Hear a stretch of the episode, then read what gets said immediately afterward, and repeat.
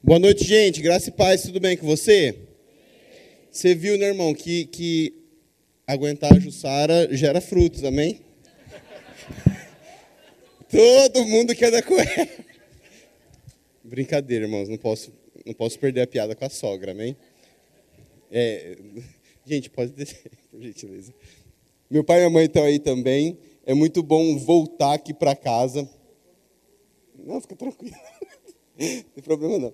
Eu só estou querendo dizer que é bom voltar para casa. E eu quero dizer que aqui eu tenho pais naturais, né, de sangue, mas também tenho uma família sobrenatural, uma família espiritual, onde podemos crescer e se desenvolver é, não só como pessoa, mas também como família de Cristo. Então, tenho, tenho muitos amigos aqui, graças a Deus. Eles não deram muito. Eles. No, festi, fizeram pouca festa quando eu fui embora, amém? Então, eu acho que eles gostam de mim de alguma forma. Mas eu já combinei com eles para o culto hoje ser bom, eles vão dar bastante aleluia, glória a Deus. Mas para a gente começar a ficar preparado para a palavra, está preparado para a palavra? Eu ainda não, peraí. Vamos devagar. Eu separei três livros para indicar, irmãos. Eu, separo, eu geralmente gosto de separar um fino, um médio e um grosso. Amém? Que é para os três níveis de fé, né? Então você pode se encontrar em qualquer um dos livros. Aí, dependendo do livro que você comprar lá atrás, eu já sei como é que você está, amém? Qual que é a ideia? Que você compre o grosso para ler, o médio para presentear e o pequeno para deixar de quilo no seu carro para você dar para muita gente na rua.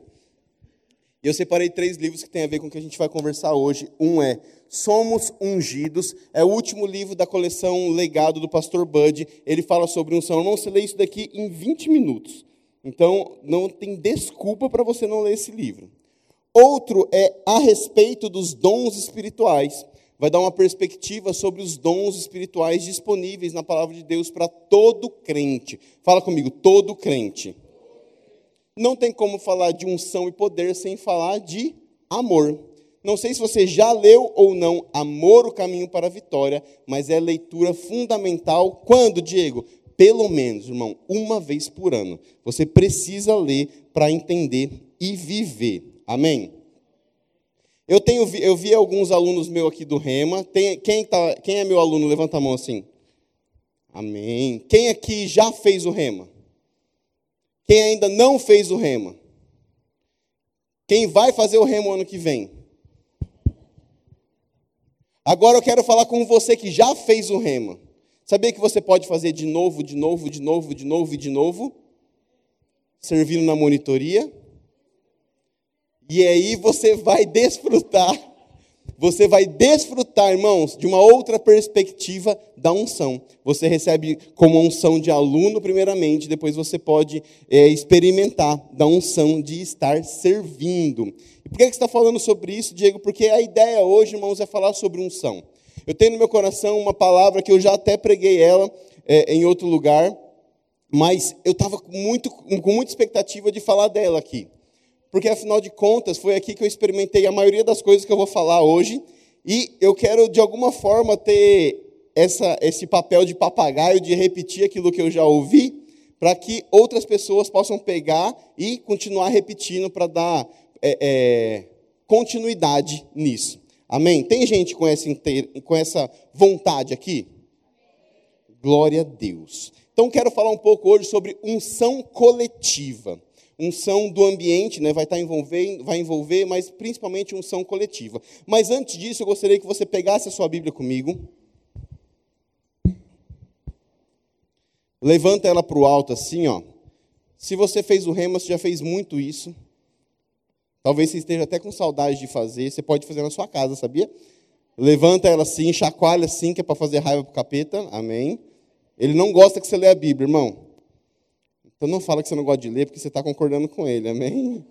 Glória a Deus. Levantou, chacoalhou? Diz assim comigo: Esta é a minha Bíblia. Eu sou o que ela diz que eu sou.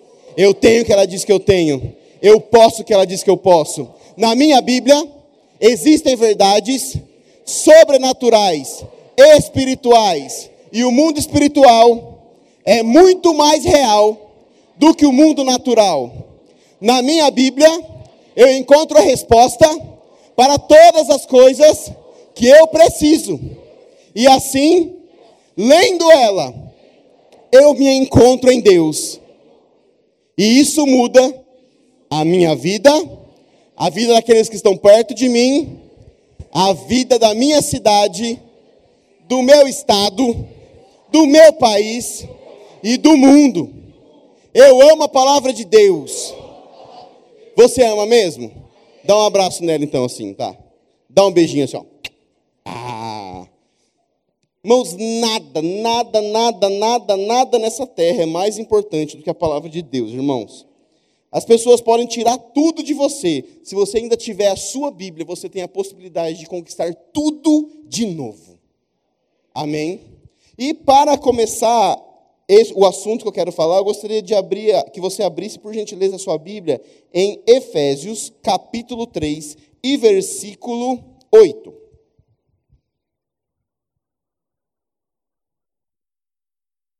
Quem chegou diz amém. Efésios 3,8 diz o seguinte: Embora eu, sem, eu seja o menor dos menores de todos os santos, este aqui é Paulo, viu, irmão? Não sei se você sabe quem é Paulo, mas ele escreveu dois terços do Novo Testamento e ele se considerava o menor. Então, se existe alguma pontinha de orgulho no seu coração, é, mude já, em nome de Jesus. Embora eu seja o menor de todos os santos, foi-me concedida esta graça de anunciar aos gentios as insondáveis riquezas de Cristo e esclarecer a todos a administração deste mistério, que durante as épocas passadas foi mantido oculto em Deus, que criou todas as coisas. Irmãos, olha que é o apóstolo Paulo falando, ele diz o seguinte: Eu sou pequenininho ainda, mas mesmo assim foi-me concedida uma graça. Qual graça? A graça de poder anunciar às pessoas as verdades e o mistério de Deus. E daí ele vai anunciar isso que para ele é o maior privilégio da sua vida. Olha só o que ele diz. O que é que ele anuncia? A intenção desta graça era que agora, mediante quem? Mediante a igreja, a multiforme sabedoria de Deus se tornasse conhecida dos poderes e autoridades nas regiões celestiais. Paulo está dizendo: foi-me concedida uma graça, e a graça é dizer para a igreja que agora a bola está com eles. Agora não é por meio de um ou outro profeta, a partir de agora, a graça de Deus, as insondáveis riquezas, o poder do mundo vindouro está na mão da igreja para que a igreja possa compartilhar. Sabe, irmãos, é plano de Deus que a igreja manifeste Cristo. É plano de Deus que a igreja viva Deus todos os dias. Este é o plano original de Deus, manifestar todas estas coisas.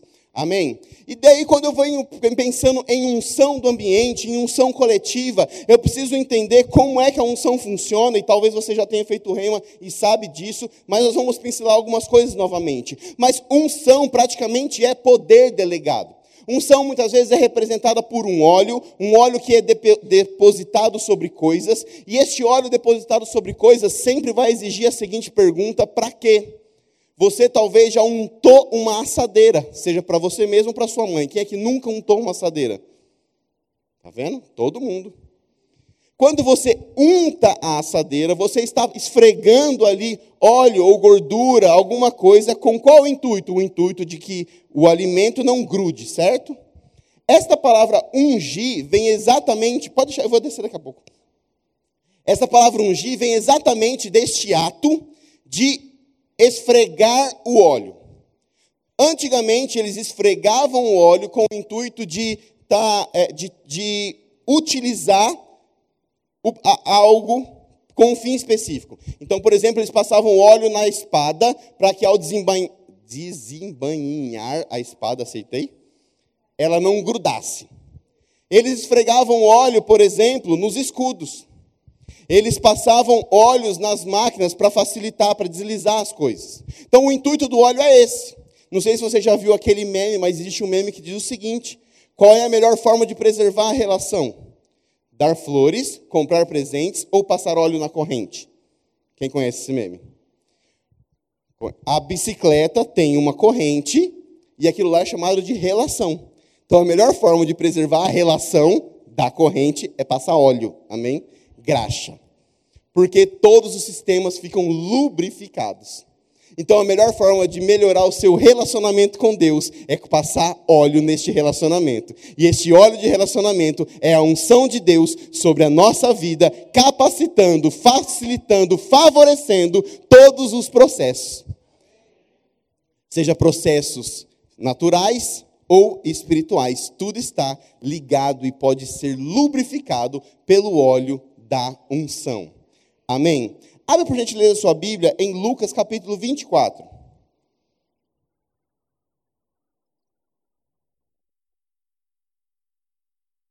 Quem chegou diz amém. Irmãos, em Lucas 24 nós temos um algo muito interessante e está dentro dessa perspectiva que eu quero dar sobre igreja, porque, como eu falei, nós vamos falar sobre unção, e a unção coletiva envolve a igreja, amém? Então, como toda unção ela denota uma pergunta, um para quê, um porquê, então todas as vezes que eu falo sobre unção e sobre experimentar da unção, eu preciso entender que é, de, é necessário eu responder a seguinte pergunta: para quê, por quê, por quem? Então, às vezes, eu sei que aqui não, mas em outros lugares, tem gente que gosta de ser ungido sozinho. Quer ser ungido no próprio quarto. Tem gente que é tão ungido, irmão, que acredite, eles param de congregar. E aí, não existe como eu olhar para isso e conseguir ver Bíblia nisso. Porque a Bíblia, ela diz: existe um poder sobrenatural, de fato existe uma expectativa em Deus espetacular de que a igreja manifeste a unção de Deus nessa terra. Então, sabe, irmãos, Deus podia fazer de várias formas: contratar anjos, colocar carro de som na rua, podia fazer de, de, algum, de qualquer forma, mas Ele escolheu por meio da igreja. Da igreja. Você é a igreja? Vira para a pessoa que está perto de você e fala assim: Você é igreja comigo. Aleluia. Essa pessoa ficou feliz ou ficou triste? Amém? Irmãos, em Lucas 24, nós temos o, a passagem do caminho de Emaús. Caminho de Emaús, não sei se você sabe, mas é Jesus após ressurreto. Ele, ele está andando e encontra dois, dois homens, né, dois discípulos, e ele vai caminhando até chegar e, e conversando sobre o que está acontecendo. E as pessoas, ou esses dois servos, né, essas duas pessoas em questão, eles não reconhecem Jesus. E eles vão conversando até que chega no capítulo 29, que é onde eu quero ler.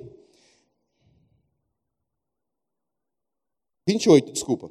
Ao se aproximarem do povoado para o qual eles estavam indo, Jesus fez como quem ia mais adiante. Mas eles insistiram muito com ele: Fique conosco, pois a noite já vem, o dia já está quase findando. Então ele entrou para ficar com eles. Versículo 30. Quando estava à mesa com eles, tomou o pão, deu graças, partiu e deu a eles. Então os olhos deles foram abertos e o reconheceram, e ele desapareceu da vista deles.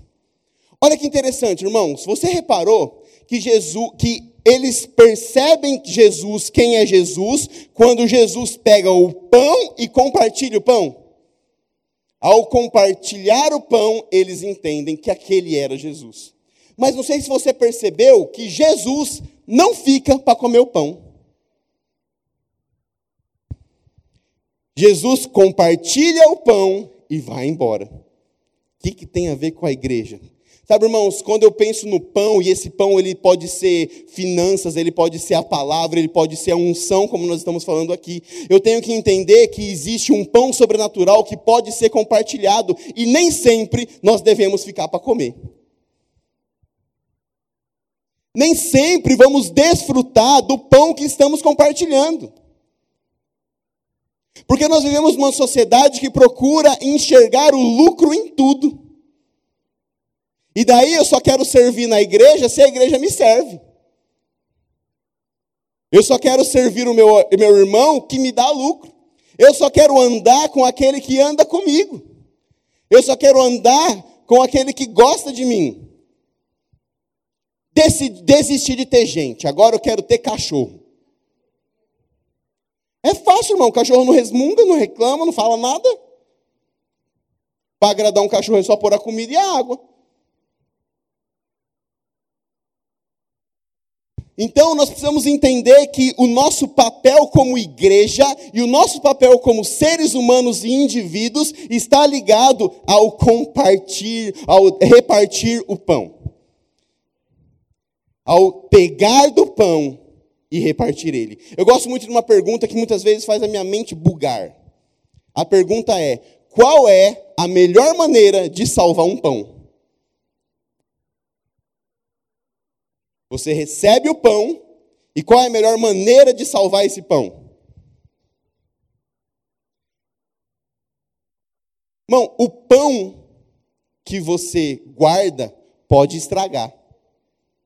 O pão que você come salvou a si mesmo, mas o pão que você compartilha e reparte atingiu o seu propósito. A melhor maneira de salvar um pão é compartilhar ele a melhor maneira de que o pão encontre seu objetivo, que é alimentar cada vez mais pessoas, é quando eu e você pegamos este pão e repartimos ele. E como eu falei, esse pão ele pode ser pão literal, ele pode ser dinheiro, ele pode ser é, a palavra, mas eu quero falar hoje aqui sobre unção. Ele pode ser a unção.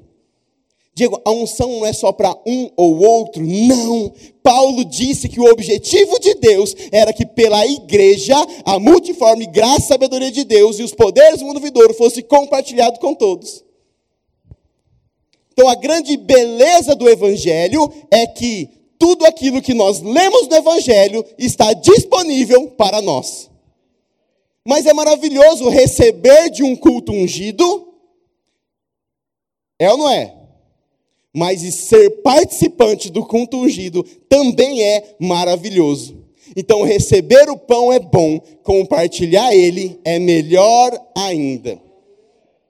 Porque fazemos parte de um corpo, e para fazer parte do corpo precisamos entender tudo isso. Abre por gentileza a sua Bíblia, em 1 Coríntios capítulo 11, versículo 28. Sabe, irmãos, no corpo de Cristo, é o lugar onde nós compartilhamos coisas. Compartilhamos experiências, abraços, felicidades, tristezas. Chegou lá em 11, 28? Esse texto é muito conhecido, você provavelmente lê ele pelo menos uma vez por mês, amém? Mas 28, 11, 28 diz o seguinte: Examine-se cada um a si mesmo, e então coma do pão e beba do cálice, pois quem bebe sem discernir o corpo do Senhor, come e bebe para sua própria condenação. Por isso há entre vós muitos fracos e doentes, e vários que já dormiram. Aqui dormiram é morrer, você sabe, né? Mas se nós tivéssemos cuidado de examinar a nós mesmos, não comer, receberíamos juízo. Olha só que interessante. Geralmente, quando a gente lê esse texto, e pelo menos para mim parecia, sempre pareceu isso, dá a impressão que nós estamos dizendo o seguinte: você precisa examinar a si mesmo, e se você tiver aprovado, você deve tomar a ceia. Alguém mais já pensou assim? Não está totalmente errado, irmãos, mas olha que interessante, o texto não diz exatamente isso. O que, que o texto diz? Quem come e bebe sem discernir o corpo do Senhor, não é seu próprio corpo, é do Senhor. Então, o corpo do Senhor precisa ser discernido. A palavra discernir, ela quer dizer separar, fazer distinção, discriminar, preferir, aprender por meio da habilidade de diferenças, tentar, decidir, determinar, julgar, decidir uma disputa, fugir de alguém, desertar, separar-se de um espírito hostil, opor-se, lutar com disputa, contender. Então, quando eu falo sobre discernir, eu estou falando sobre fazer a distinção de algo.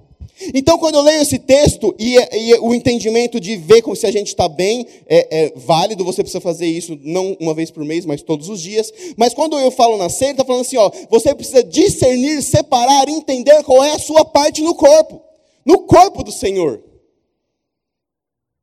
Então, quando eu vou tomar a ceia, eu preciso entender qual é a minha parte de corpo.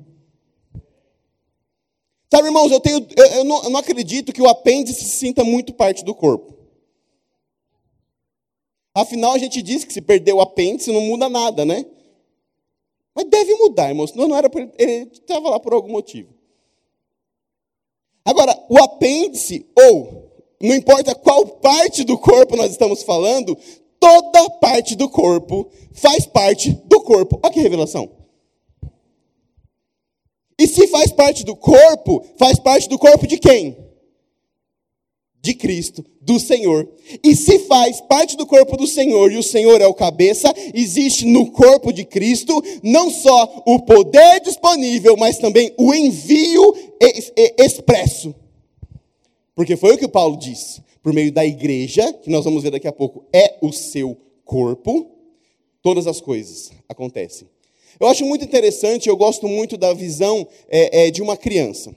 Quem aqui já teve a oportunidade de ver uma criança crescer? Viu mesmo? Certeza. Aleluia. Bom, você já reparou que a criança, geralmente, ela começa a engatinhar, e aí ela fica em pé. E você reparou que ela passa de ficar em pé para correr? Ela não quer andar, ela quer correr. E aí o que acontece? Ela cai. E aí ela cai, nem passa pela cabeça de uma criança ficar caída.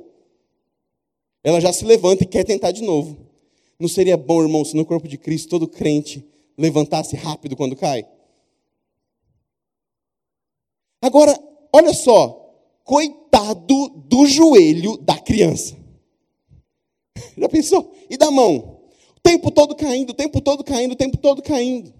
Então eu consigo olhar e enxergar que pular o caminhar, e o caminhar é o processo, é coisa de criança. Aí o que acontece? Às vezes a gente entra na igreja hoje e amanhã quer pregar. Faz o rema hoje e amanhã quer dar aula. Descobriu que canta hoje e hoje à noite já quer estar no louvor. Nós somos tentados o tempo todo a pular processos. Mas sabe, irmãos, pular processos, como nós vimos, é coisa de criança. A criança passa pelos processos. Oh, o certo é passar pelos processos. De fato, ela nem consegue pular, ela acaba passando. E daí as coisas vão mudando. A parte do corpo que sofria, que era o joelho, vai mudando. Ela deixa de sofrer. Mas em nenhum momento o joelho falou assim: chega, cansei de cair, vou sair desse corpo. Se vira, agora anda plantando bananeira. Ah, na, sua, na próxima página, Coríntios 12, 12, nós temos o seguinte texto. Ora, assim como o corpo é uma unidade, embora tendo muitos membros, e todos os membros, sendo muitos, formam um só corpo, assim também é com respeito a Cristo. Pois em um só corpo nós fomos batizados em um único Espírito, quer judeus, quer gregos, quer escravos, quer livres, e a todos nós foi dado beber de um único Espírito. O corpo não é feito de um só membro, mas de muitos. Se o pé disser, porque não sou mão, não pertenço ao corpo, nem por isso deixa de fazer parte do corpo. E se o ouvido disser, porque não sou olho, não pertenço ao corpo, nem por isso deixa de fazer parte do corpo. Se todo o corpo fosse olho, onde estaria a audição? E depois você continua na sua casa, amém? Versículo 22. Ora, vocês são o corpo de Cristo, e cada um de vocês individualmente é membro deste corpo. Olha que maravilhoso. Jesus está olhando para nós, Deus está olhando para nós através de Paulo aqui, falando conosco, dizendo: Cristo tem um corpo. Nesse corpo há muitos membros. Não existe ninguém que não seja membro desse corpo. Se ninguém deixa de ser membro do corpo, quer dizer que todos que são membros do corpo têm em si mesmo a capacidade de ter disponível a prosperidade, a cura, a unção, a felicidade, tudo aquilo que Jesus já preparou para o corpo. Sabe, irmãos, eu quero falar sobre unção, eu quero falar sobre prosperidade, eu quero falar sobre sucesso. Mas eu quero te dizer também que não estar inserido no corpo não te garante o acesso a essas coisas. Eu gosto muito de, um, de algo que o John Bever fala. Ele fala o seguinte: quando alguém é, resolve casar com outra pessoa, e aqui nós tivemos várias pessoas fazendo aniversário de casamento, não é que ele disse sim para uma pessoa para o resto da vida. O que ele disse, na verdade, foi não para todas as outras. E olha que interessante que ele diz. Vou até beber uma água para facilitar as palavras entrarem em você.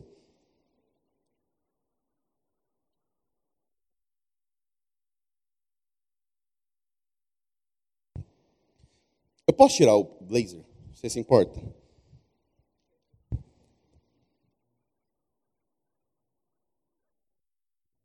Então, olha o que ele diz. Ele conta a seguinte história: Imagine um casamento. No casamento, está tudo feito, festa arrumada, o pastor esperando, chega o noivo e a noiva. E aí, na hora dos votos, você declara assim, assim, assim, você conhece, você casou. Aí ela vira para ele e diz o seguinte: Meu bem, eu tenho que te falar uma coisa. Eu te amo mais do que tudo na minha vida. Você é o meu maior amor. Eu quero passar todos os dias da minha vida com você. Em nenhum momento eu vou ter olhos para outro homem. Mas o que acontece? Eu tenho um grupo de amigos da faculdade e nós concordamos que uma vez por ano nós nos juntamos para ter relações. Mas todos os outros dias eu sou tua. Você casava? Irmãos, olha só, é um para 365. Casava ou não? Está preparado para a facada? Porque a gente faz isso com Cristo. Eu te aceito, mas do meu jeito. Tenho essas condições. Ei, Jesus, eu caso com você e quero a salvação, mas é do meu jeito. Eu sirvo aonde eu quero, do jeito que eu quero, porque eu quero fazer daquilo que eu quero fazer. Mas todos os outros 364 anos, oh, dias, você vê tudo isso, tá bom. Eu sou sua, sou fiel.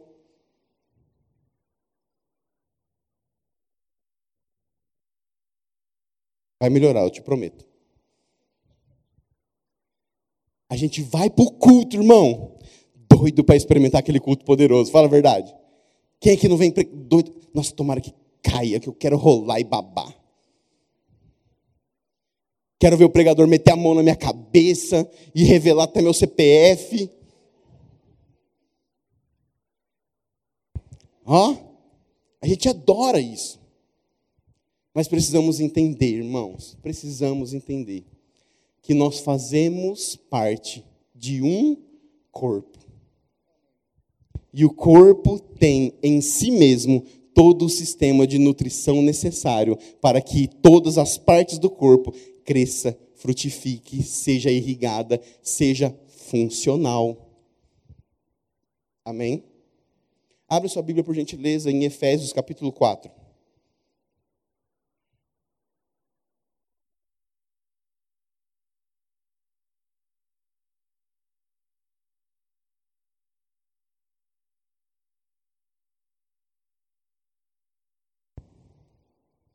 Versículo 9.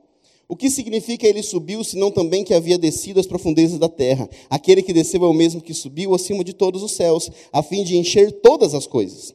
E ele designou uns para apóstolos, outros para profetas, outros para evangelistas e outros para pastores e mestres, com o fim de preparar os santos para a obra do ministério, para que o corpo de Cristo seja edificado, até que todos cheguemos à unidade da fé e do conhecimento ao, do Filho de Deus e cheguemos à maturidade, atingindo a medida da plenitude de, de Cristo.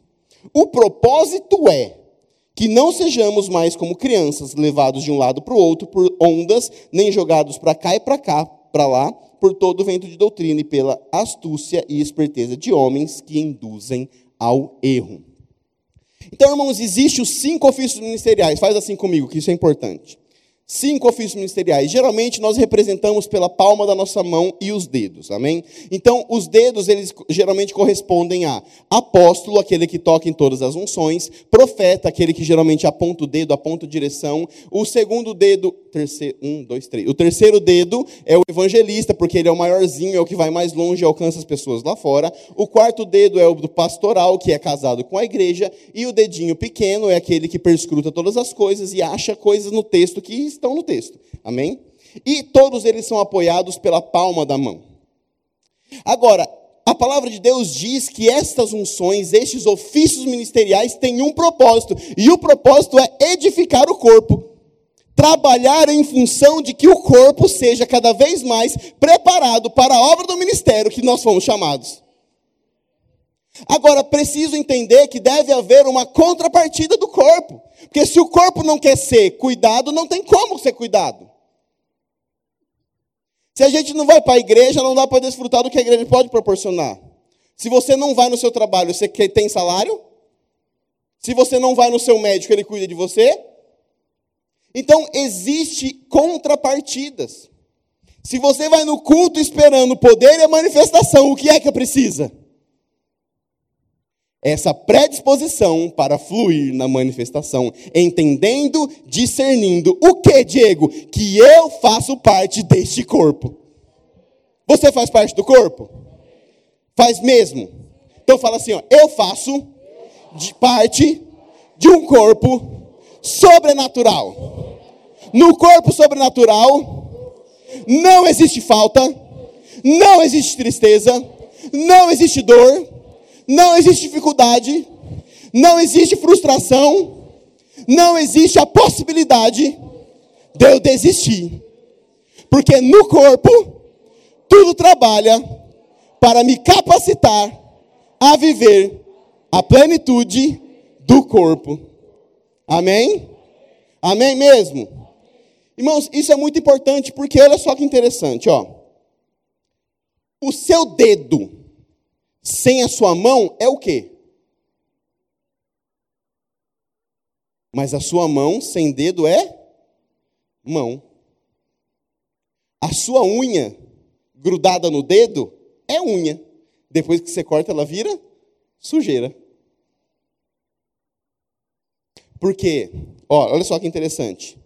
Você permite eu ler? Uma árvore sem galhos ainda é uma árvore mas um galho sem árvore é apenas lenha. O galho sem folhas continua sendo galho. As folhas sem o galho são só sujeira. Porque o que define não é o resultado, mas sim a capacidade de produção. Uma árvore, mesmo sem galhos, ainda pode produzir. Não é o propósito, não é o chamado ao ministério. O que define não é a profissão, não é o título, não é o cargo, é estar em constante ligação com aquele que produz a seiva, a unção, o poder, a glória e a graça. O objetivo, irmãos, de Deus é que nós, como uma criança, não desistamos no processo. A gente tem que começar a caminhar, tropeçar, levantar, tropeçar, levantar, entender que não dá para correr sem primeiro andar, e depois que eu ando, eu tenho que decidir não parar. Da mesma forma acontece com uma árvore. A árvore ela tem a raiz, cresce no tronco e depois ela vai abrindo galhos, folhas, até chegar no fruto. Se eu quebro este processo, eu não chego no fruto. E o objetivo de Deus é que eu e você sejamos fruto. Porque o fruto fala sobre algo que as pessoas podem se alimentar e que existe semente onde não para o processo de continuidade. Então, o objetivo de Deus com todo crente é que nós sejamos enxertados em uma árvore, não, não nos é, vamos passando pelo processo, a gente está no tronco, vai para o galho, vira folha, vira flor, dá fruto, e depois multiplica. E quando a gente se submete a esse processo, não falta unção, não falta poder, não falta manifestação. Pode, sobe, por gentileza.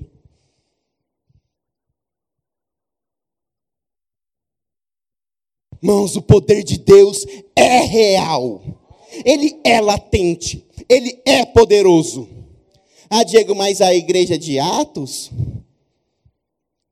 A igreja de Atos, irmãos, tinha poucas pessoas que decidiram não se afastar da árvore. E talvez parece que ela tinha mais milagres do que hoje em dia. Mas eu não estou falando com essa igreja. Estou falando com uma igreja vinculada a uma árvore. E grudada nessa árvore não falta seiva, não falta unção, não falta poder, não falta manifestação. Porque nós somos parte de um único corpo. Que corpo? O de Cristo. Amém?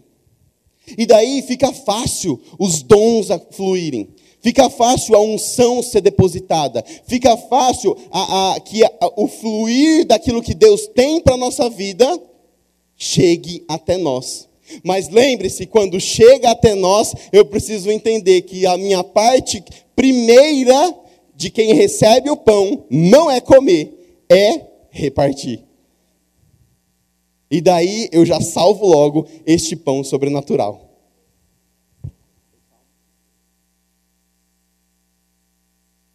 Amém, gente? Você acredita nisso? Vamos experimentar então? Diego, você só bateu, como é que você vai experimentar? Sabe, irmãos, poder. Imagine o fogo. A unção é um poder muito poderoso, irmãos. Você dá um fogo muito forte na mão de uma criança. É por isso que antes da gente brincar com o fogo, a gente traz instruções. Pode se colocar de pé, por gentileza.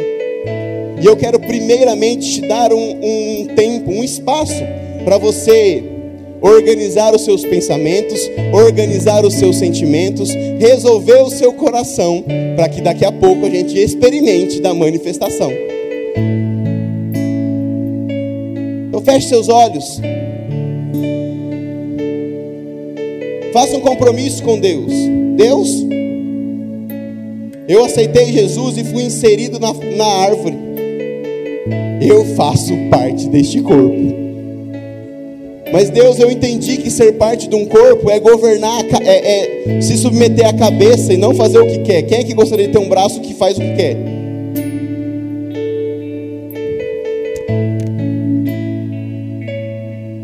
Quando eu falo submeter, irmãos, eu não estou falando a, a, a a organização local simplesmente. Embora Deus não é o Deus de confusão, se você tem dúvidas, vem visitar, me visitar na aula, eu estou falando sobre isso. Mas eu estou falando sobre entender um propósito divino.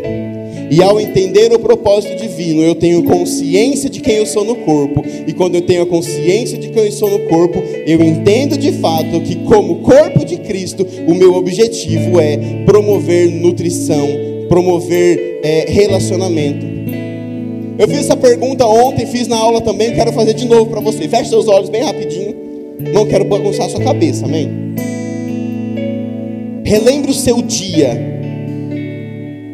e enumere quanto do que você fez hoje você fez para alguém, não para você.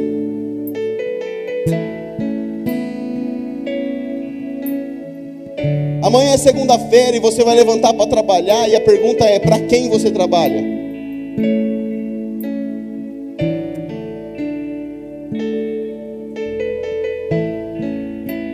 Por quem nós oramos? Quem tem de nós o nosso sorriso, a nossa simpatia.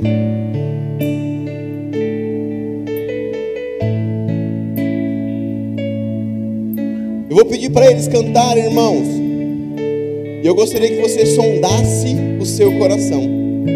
E se localizasse, se reorbitasse dentro do sistema espiritual de Deus. Depois nós vamos experimentar da unção coletiva. Sabe por quê? Porque para que a unção coletiva acontece, ela precisa, ela necessita de que cada uma unção esteja conectada à videira para que haja fluidez. O que eu acho mais maravilhoso da unção coletiva é que ela é coletiva, não dá para experimentar dela sozinho. Diego, e se eu for evangelizar na rua? Não, irmãos. A unção coletiva você só experimenta em família, na coletividade.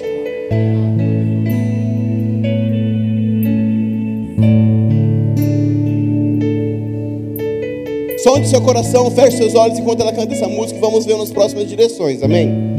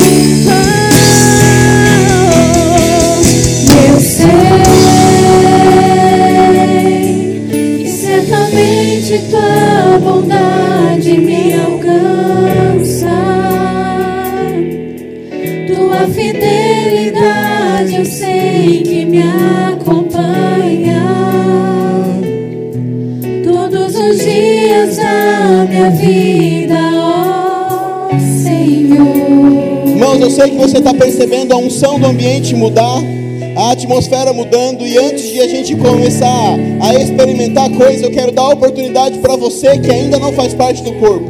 Diego, como é que eu posso fazer parte do corpo? Irmãos, o segredo é aceitar Jesus como Senhor e Salvador da sua vida. Se você nunca fez uma confissão pública, nunca disse com a sua boca: Jesus, eu entendo que você morreu por mim para me conceder a possibilidade de andar contigo, de voltar a ser filho. Se você nunca fez essa declaração, irmão, a hora é agora. Levante a sua mão, eu quero orar com você. Mas a hora é agora, não perca isso. Existe alguém aqui que nunca fez essa confissão, nunca fez essa declaração? Faz um sinal com a sua mão assim, amém? Se você quiser fazer isso agora.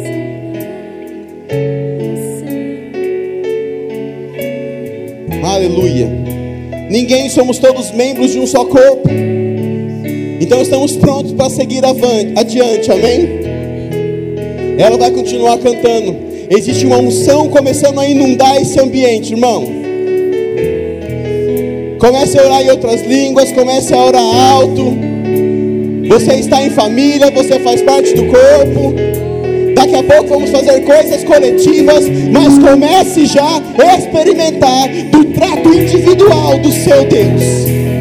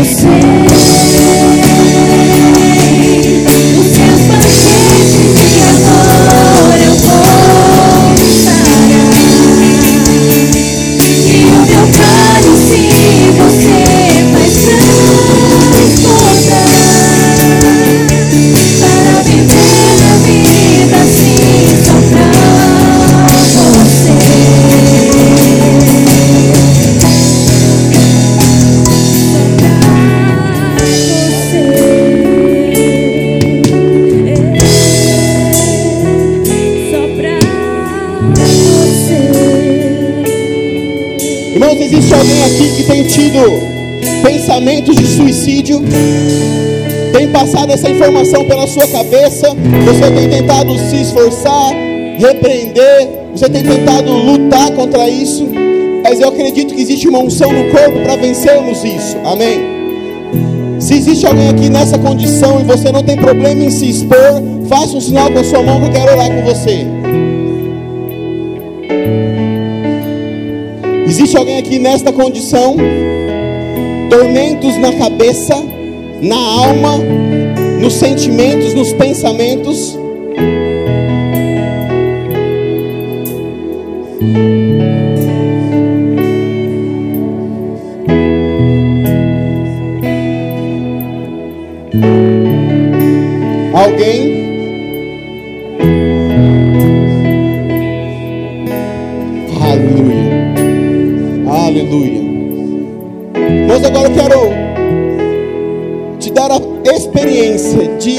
Desfrutar da unção do corpo. Você pode, por gentileza, dar a mão para a pessoa que está do seu lado, fecha os corredores.